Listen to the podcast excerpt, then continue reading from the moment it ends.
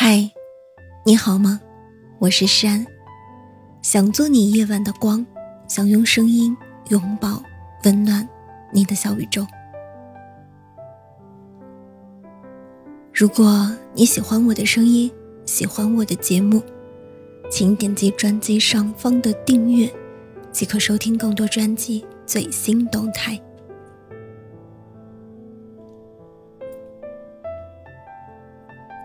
当你晚上回家以后，看见有一盏灯在等你，这样的婚姻就值得了。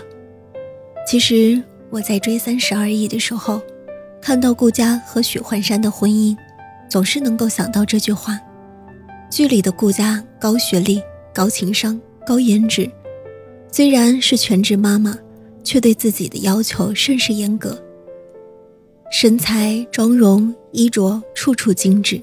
教育的儿子也乖巧可爱，并且她还是丈夫许幻山事业上的好帮手，一次次的帮他排忧解难，化险为夷。就像许幻山说的那样：“是你在推着我往前走。”大家都说顾佳就是多数人心目当中的完美妻子，自己光芒万丈的同时，也不忘为身边的人投去一束光。尽管最开始的时候，很多人都在羡慕他们夫妻恩爱，生活美满，感情坚固，但这段婚姻的走向还是让很多人唏嘘不已。我们也都知道，在后续的剧情发展中，许幻山经不住诱惑出轨了，而顾佳也是果断选择离婚，两个人最终分道扬镳。其实不可否认，他们是爱过的，但婚姻。也像是一场战争，需要两个人一起冲锋陷阵。究其根本，在这段感情里，顾佳和许幻山完全不是一类人，他们想要追求的东西各不相同，他们的人生态度也大相径庭。一个卯足了劲儿想往更高处走，另一个却只是想待在原地打转。爱是一场博弈，必须保持永远。对对方不分伯仲，势均力敌，才能长此以往的相依相惜。我们也都知道，顾家实际上要比许幻山强很多。他豁得出去，可以为了让孩子上顶级的幼儿园，屈身给富太太换鞋，哪怕自己的丈夫觉得其实没有那么重要，她却始终坚定自己的决定。她也可以为了丈夫公司的生意，掷重金买奢侈包包，进入贵妇圈去获得更好的资源。即便是丈夫对此冷嘲热讽，但她明白，也只有这样做才能让公司活下来。她可以在丈夫因个人情绪丢掉客户之后，亲自上门给对方赔不是。就算许幻山打心底里看不起这种做法，她还是想要试一试。所以，我们看到的顾家有胆有谋，有头脑也有气魄，而我们看到的许幻山并不是。他明明能力不足，心气却很高。感情从来都不是一个人的事情，如果步调不一致，那么也就意味着两个人的距离可能会越来越远。等到有一天，你想要把对方拉回来的时候，也许已经无计可施了。而这种不平衡感。也是导致出轨的因素。出轨是不容易原谅的行为，不过也许对他们来说，长期以来的三观不合也是促使感情破裂的重大原因吧。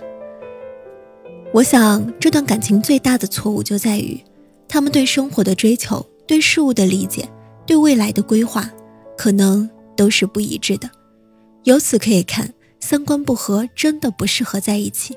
毕竟。感官经历都不同，你说大海很美，他却说淹死过很多人，两个人连话都说不到一起，更不用提精神同频了，相处起来只会觉得累。还有一句话是这样说的：能让女生死心塌地的，从来不是钱财外貌，而是责任、担当、偏爱、用心，更加是稳重、忠诚、细心，还有三观和温柔。那到底什么才叫三观一致？你看王小波和李银河，两个人携手走了二十年，给彼此写过很多细腻的情书。他们一起游学，决定丁克，追求真理和自由。李银河也曾经说过：“我们俩都不是什么俊男美女，可是心灵和智力上有一种难以言传的吸引力。”我起初怀疑，一对不美的人的恋爱能是美的吗？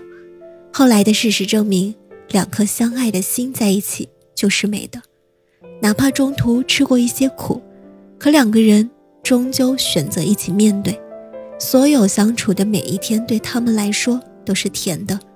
爱确实不能够战胜一切，但两个人如果愿意朝着同一个方向前进的话，那么打败这个世界，也许能够显得更加容易了一些。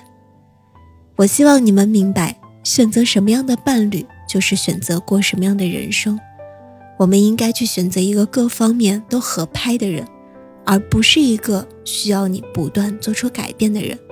当你情绪低落的时候，对方愿意耐心的倾听，而不是嫌你事情多瞎矫情。当你斗志昂扬的时候，他会对你说你值得，也配得上，而不是冷嘲热讽，打心底里嫌弃你。而是你计划追求更好生活的同时，他也能够和你齐头并进，而不是安于现状，无所作为。其实三观一致，并不是让你们完全拥有一致的思想、看法和认知，而是两个人都能够求同存异，尽可能的去理解、包容、支持对方。